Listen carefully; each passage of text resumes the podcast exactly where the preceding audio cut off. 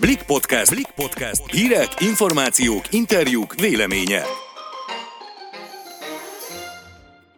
Sziasztok! Ez itt a Blik podcastja szeptember 28-án hétfőn. Én Szabadfi Mónika vagyok. Én pedig Sérlei Noémi. Mai adásunkban arról beszélgetünk, hogy egyre több fiatalt érint sajnos a koronavírus. Végül pedig dr. Póta Györgyel, a Házi Gyermekorvosok Szövetségének elnökével beszélgetünk arról, hogy a házi gyerekorvosok igazolásgyártók lettek, maga az adminisztráció pedig mennyire leterheli a rendszert.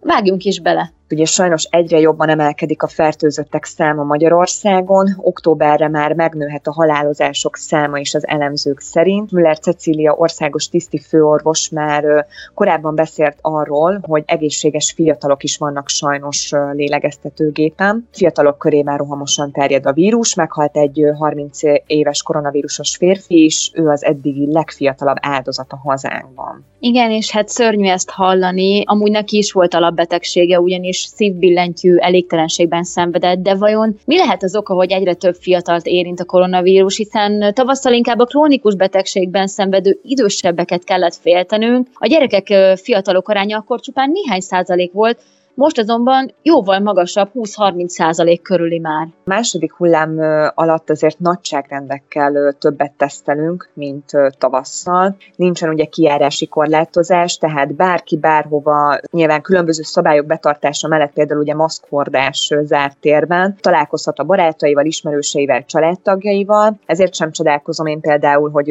hogy a fiatalok körében ugye gyorsan terjedhet a vírus, de itt azért megjegyezném, hogy nem szabad felelőssé tenni senkit a számok növekedése miatt. Ezzel a vírussal meg kell tanulnunk együtt élni, lehetetlen elvárni egymástól, hogy, hogy üljünk otthon és a négy fal között bezárva hónapokig legyünk. Fiataloktól sem lehet ezt elvárni, az életet ugyanúgy élnünk kell, vagy ha nem is ugyanúgy, ugye a szabályok betartása mellett, főleg azért, hogy, hogy nyilván ne a mentális egészségünk bánja ezt, ráadásul ugye nem engedhetjük meg azt sem magunknak, hogy még nagyobb legyen a gazdasági visszaesés. Sem szabad ebben a helyzetben elfelejteni, hogy azért felelősséggel tartozunk egymásért. Amúgy a WHO igazgatója is arról beszélt, hogy mindenkinek be kell tartani az óvintézkedéseket, nem szabad a fiatalokat okolni a járvány terjedésért, hogy nem utogassunk újjal egymásra, ez lenne most a legfontosabb szabályok sem véletlenül vannak, nem csak a fiatalokra vonatkoznak, hanem nyilván az idősebb korosztályra is. Én például a mai napig nem értem, amikor belefutok egy olyan szituációba, mint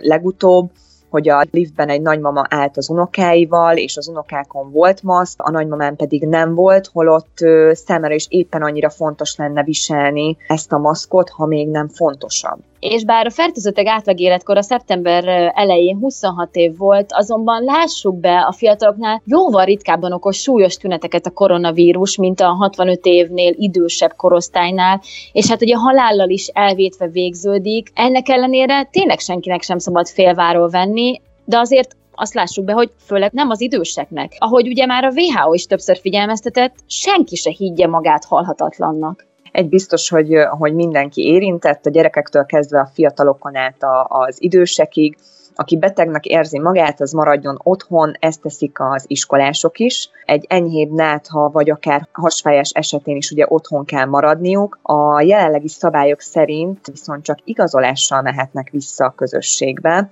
Ennek adminisztrációja viszont nagyon leterheli a gyerekházi orvosokat. Erről beszélgettem többek között dr. Póta Györgyel, a Házi Gyermekorvosok Szövetségének elnökével is. Több fórumon, közösségi média platformon is jelentek meg háziorvosok által írt bejegyzésekben, cikkekben, hogy a betegellátás 90%-a igazolás gyártással telik el, akár napi 90-100 megkeresés is érkezhet a szülők részéről, akiknek ugye a gyermeke például náthás hogyan alakulhatnak ilyen bődületesen a, a számok. Jelenleg most mi a protokoll abban az esetben, hogyha a gyerek otthon megbetegszik, enyhe tüneteket produkál, mondjuk rossz a közérzete vagy fáj a hasa? Először hogy válaszoljak arra a kérdésre, hogy hogyan alakulhatott ki. Sajnos az oktatási intézmények, az óvodák is ide tartoznak számára kiadott központi utasítás, mely szerint csak teljesen tünetmentes és egészséges gyerek járhat a közösségbe. Ez az egyik oldal, a másik oldal ugye összeesett ez azzal, a, amióta világ a világ időszakkal, hogy szeptember második fele, október, tehát amit most élünk meg, ha valaki kinéz jelen pillanatban az ablakon, látja az időjárást, ilyenkor minden gyerek, akár beteg, akár nem beteg, egy kicsit folyik az orra, egy kicsit meg van fázva, egy kicsit ilyen enyhe hurutos tüneteket produkál. Tehát ez van, ezeket fogadjuk el, hogy ezek létező dolgok, és ezt, hogyha összevetjük azzal, hogy az iskolák csak orvosi igazolással veszik vissza azokat a gyerekeket, akiket akár a szülő már eleve, hogy megsporolja magának a fölösleges utat az iskoláig, vagy az iskolában a pedagógus úgy látja, úgy döntött, hogy a bármilyen tünetei is vannak, ő szerinte ez már veszélyes és haza kell küldeni. Hát, hogy hányan járnak iskolába, mindenki náthás, akkor el lehet képzelni, hogy az a, ha, még ha a 90-100 eset az nem is mint igazolás, de az, hogy megkeresni az orvost, elmondani neki, hogy ilyen tünetei vannak, mi a tennivaló, és utána a tünetek elmúlásával újra jelentkezni és igazolást kérni arra, hogy visszavihessék a közösségbe, ez bizony körülbelül azért egy sok tízes számot jelent naponta minden praxisban. Mi lesz így egyébként a valódi betegekkel? Tehát olyan értelemben valódi betegekkel, akik mondjuk sokkal súlyosabb tüneteket produkálnak otthon, és nem feltétlenül a koronavírusra vonatkozóan ők nem vesznek el a rendszerben? talán megengedi, úgy változtatnám. Én nem szeretem ezt a kifejezést, hogy valódi beteg vagy nem, mert ugye mindenkinek az a betegség, amit ő érez. Igen, Én inkább igen, azt a kife... nem, nem javítani akarom, csak talán egy picit szeretnék olyan tisztán látni, vagy egy kis világosságot az alagút végére fölvetíteni.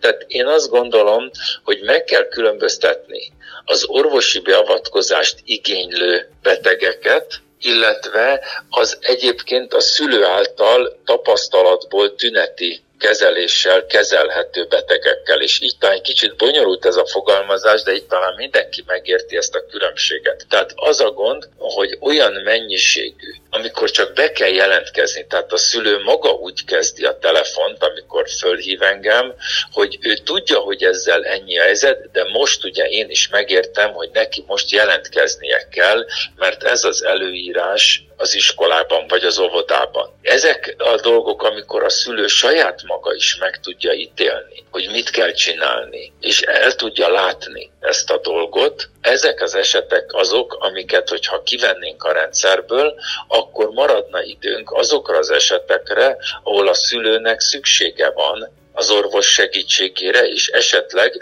ott akár, még akár lehet, hogy csak telefonkonzultációval mindennel, de orvosi tevékenységre van szükség. Igen, elsikadhatnak ezek az esetek a, az óránkénti tucat, hogy úgy mondjam, egyen telefonok között. Ha a szülőknek szabadabb kezet adnának, ez elegendő lenne ahhoz, hogy tehermentesítsék most a házi orvosokat? Nagyon szeretném, hogyha elosztatnánk azt a tényt, hogy mi nem azt akarjuk, vagy én legalábbis semmiképpen nem azt akarom, és a saját betegeim ezt igazolhatják, hogy én nem, nem akarom őket ellátni, vagy bármi érti.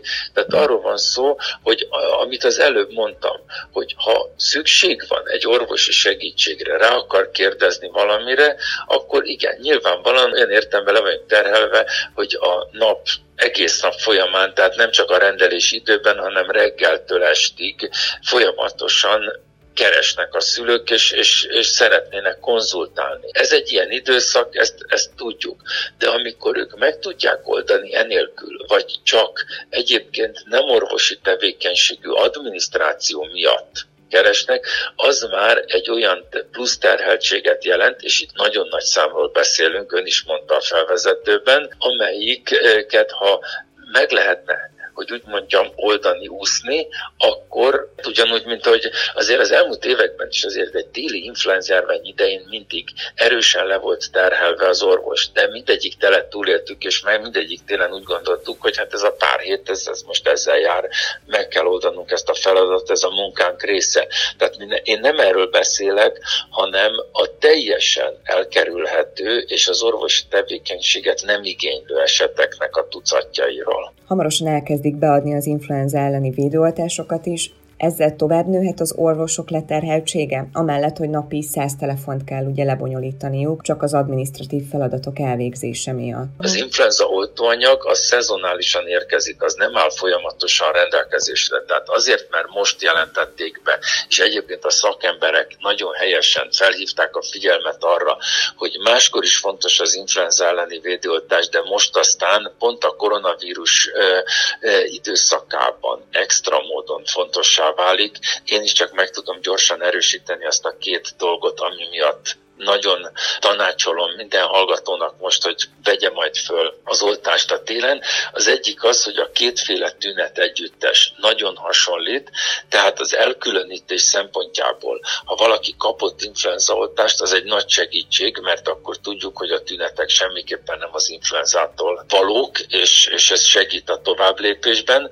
A másik az, hogy eddig is tudtuk, ugye a krónikus betegeknél mindenkinél, hogy az influenza maga még ha nem is nagyon súlyos lefolyású, az általa kiváltott immunhelyzet a krónikus betegségek állapotának a romlása, az viszont súlyos lehet. Tehát most is az a helyzet, hogy egy influenzás beteg lehet, hogy magával az influenzával elbír, de a krónikus betegsége, vagy az ugyanezen idő alatt ö, beszerzett mondjuk koronavírus fertőzés, az nagyon komoly következményekkel, állapottal tud járni, tehát mindenképpen azt tanácsolom, hogy kapják meg az oltást. De csak október vége, november elején lesz oltóanyag. Minden évben akkor van, gondolom idén is akkor lesz oltóanyag, tehát akkortól kezdve tudunk csak oltani, addig biztosan nem. Igen, leterheltség lesz, csak erre azt mondom, hogy ennek van értelme. Tehát hagyd mondjam azt, mint az előbb, hogy ha azért leszek nagyon leterhelve, mert influenzaoltást kell beadnom a gyerekeknek azért, hogy megvédjem őket az előbb részletesen elmondott következményektől,